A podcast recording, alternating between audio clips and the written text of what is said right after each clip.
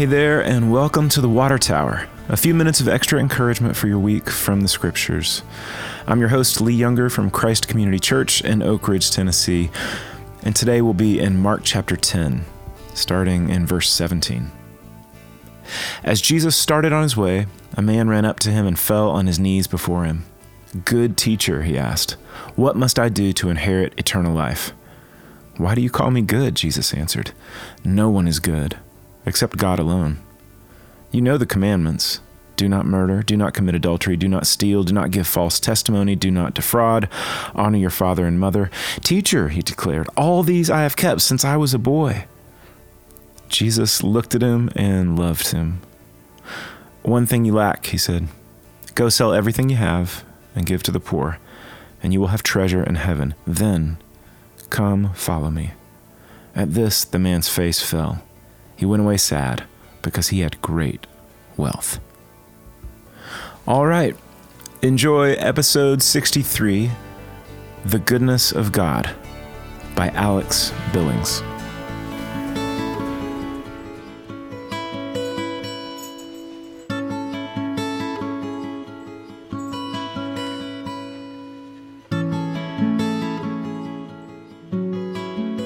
A song familiar to many believers repeats All my life you have been faithful, and all my life you have been so, so good. With every breath that I am able, I will sing of the goodness of God. Have you ever come across something that was totally unfamiliar and yet pulled you toward it? Something you didn't understand but just had to know more about immediately. It pushed all other distractions out of the way for the moment and you totally focused on this one thing. Maybe it was a musician whose work you'd never heard, but when it started playing, you dropped everything and listened to the entire album. Or maybe it was a TV show you'd never seen before, but after starting the first episode, suddenly you found yourself in the middle of the final season and Netflix is asking you more than once if you're still watching. And I don't care for your tone with that question, Netflix. Or maybe it was someone you met who started telling you their story and you were so drawn to it that you hoped they'd never stop talking. Sometimes something grabs your attention and you just don't want to think about anything else for a while. Mark 10. Once Jesus was in the middle of a road trip with his 12 closest followers. They'd left the town of Capernaum, traveled through Judea past the Jordan River, and were just packing up to hit the road for Jerusalem. Big things were happening. Jesus had places to go and a lot to teach his disciples before facing the betrayal of all his friends and taking up his cross. A young man saw Jesus and his group leaving and ran up to Jesus. Now, I imagine he'd seen Jesus around, heard about the people Jesus had helped, and overheard some of Jesus' teaching. I don't know what it was, but something told this young man that Jesus would have some answers. He ran up to Jesus before Jesus could quite get out of town.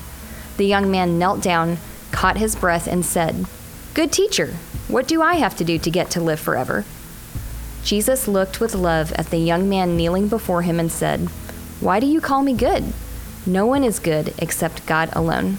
That's Mark 10:18. What an interesting way to begin his answer. I've grown up in the church.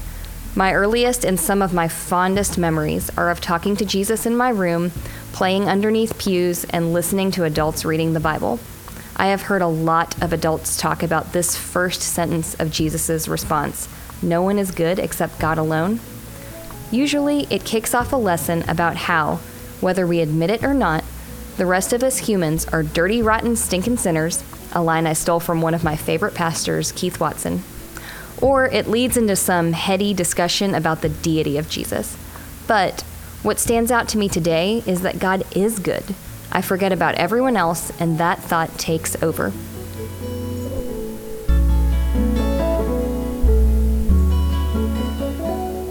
I crave goodness. My whole life, I've been fascinated by and drawn to this truth of God's goodness. It's like nothing I have ever seen or heard of anywhere else. I don't understand it, but I must get closer to it. I want to be good, more than I want to be liked or respected or even comfortable. One of the things that frustrates me most about myself is that I am not good. I have tried a lot of things and listened to some wise humans and spent a lot of time in prayer about this. But despite my best efforts, inevitably I choose to lose my temper. I criticize. I entertain a vicious thought against someone else. I withhold the benefit of the doubt when I ought to be gracious. I look the other way when someone is hurting, and it just isn't easy or convenient enough for me to respond. So often, I display the very opposite of goodness. My husband Dan and I have two awesome kids. Daily, their whole lives, I've prayed with them that they would be given faith that recognizes God is who He says He is, that God is a big, good God who can be trusted. I pray this fervently, earnestly, desperately, as if their lives depend on it, as if trusting that our great big God is perfect and good is the key to eternal life, including today. Isn't that the truth, though? God is good and therefore trustworthy. I'm in the middle of a book by Jackie Hill Perry about God's holiness and how it helps us to trust Him. Perry has put words to what my heart has been mumbling for years. I bet it's something like what was running through that young man's head when he sprinted up to Jesus as Jesus was leaving town. He thought, This teacher is good. Whatever he says, it must be true. Whatever he tells me to do will give me life that won't run out. He is the one I need to ask. That's what I long for my kids to know deep down in their hearts. It's what I hope will draw them in and fascinate them enough to keep them seeking the Lord. It's what's kept me near the Lord even when I was in my most rebellious or disinterested phases. If God is good, then He can't lie. He can be trusted enough to be sought, loved, and obeyed.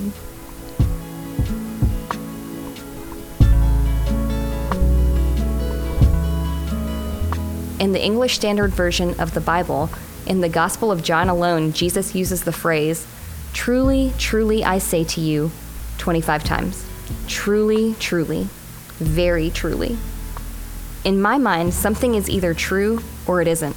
There's no sort of trustworthy or almost true, but the Lord Jesus, our good God, chooses to emphasize the truth of his words it's as though he knew his listeners had never experienced the spoken word with this much integrity before, and they hadn't. Even though many of them didn't recognize it, they were in the presence of and hearing the words of our very big, good God who can absolutely be trusted. Early in Jesus' ministry, the listeners in Capernaum synagogue one Sabbath day were astonished at Jesus' teaching, for he taught them as one who had authority. That's in Mark 1, verse 22. He spoke as though what he said was absolutely true and not to be disputed or in need of further verification. None of their teachers had ever exercised this kind of authority. All of them pointed to a higher authority, whether the Torah or the prophets, but Jesus came along doing something they'd never heard. This carpenter's son, this teacher without a shekel to his name, who went around helping people and asking nothing for himself, taught as one with real authority, one whose trustworthiness didn't depend on anyone else, but who rather set the standard for integrity. This young man who stopped Jesus on the way out of town had a response for Jesus. He had run all that way because something in his heart told him that Jesus was good and that Jesus could be trusted to answer this vital question I imagine had kept him up at night. Mark tells us that Jesus looked at the young man, loved him, and gave him the answer he'd been waiting for.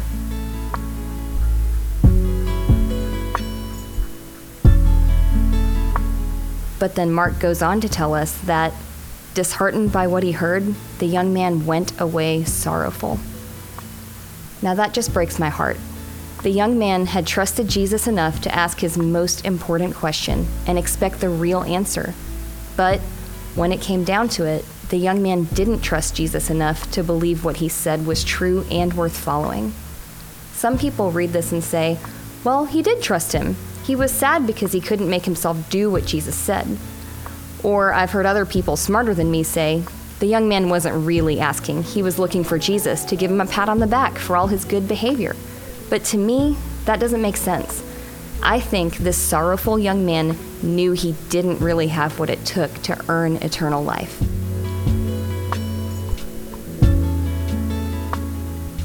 He, like me, had spent a lot of years, since my youth, he told Jesus, trying to do and say the right things. And he had plenty of worldly success to show for it.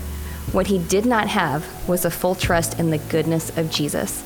He heard the author of life tell him where life could be found, and he didn't trust the author's words enough to let go of the safety net of all his worldly rewards. I hope that young man eventually thought about who he had asked this most important question.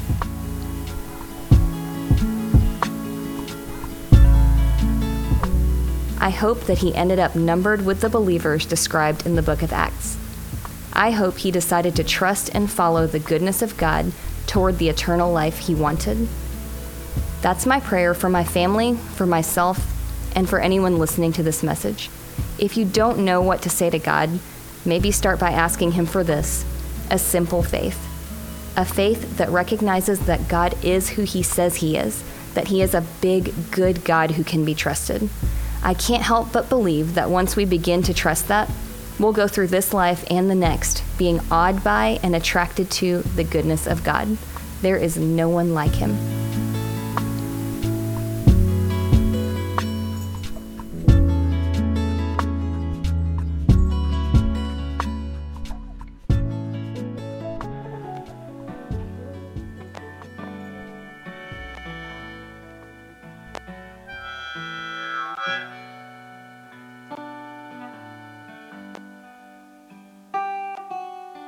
All to Jesus I surrender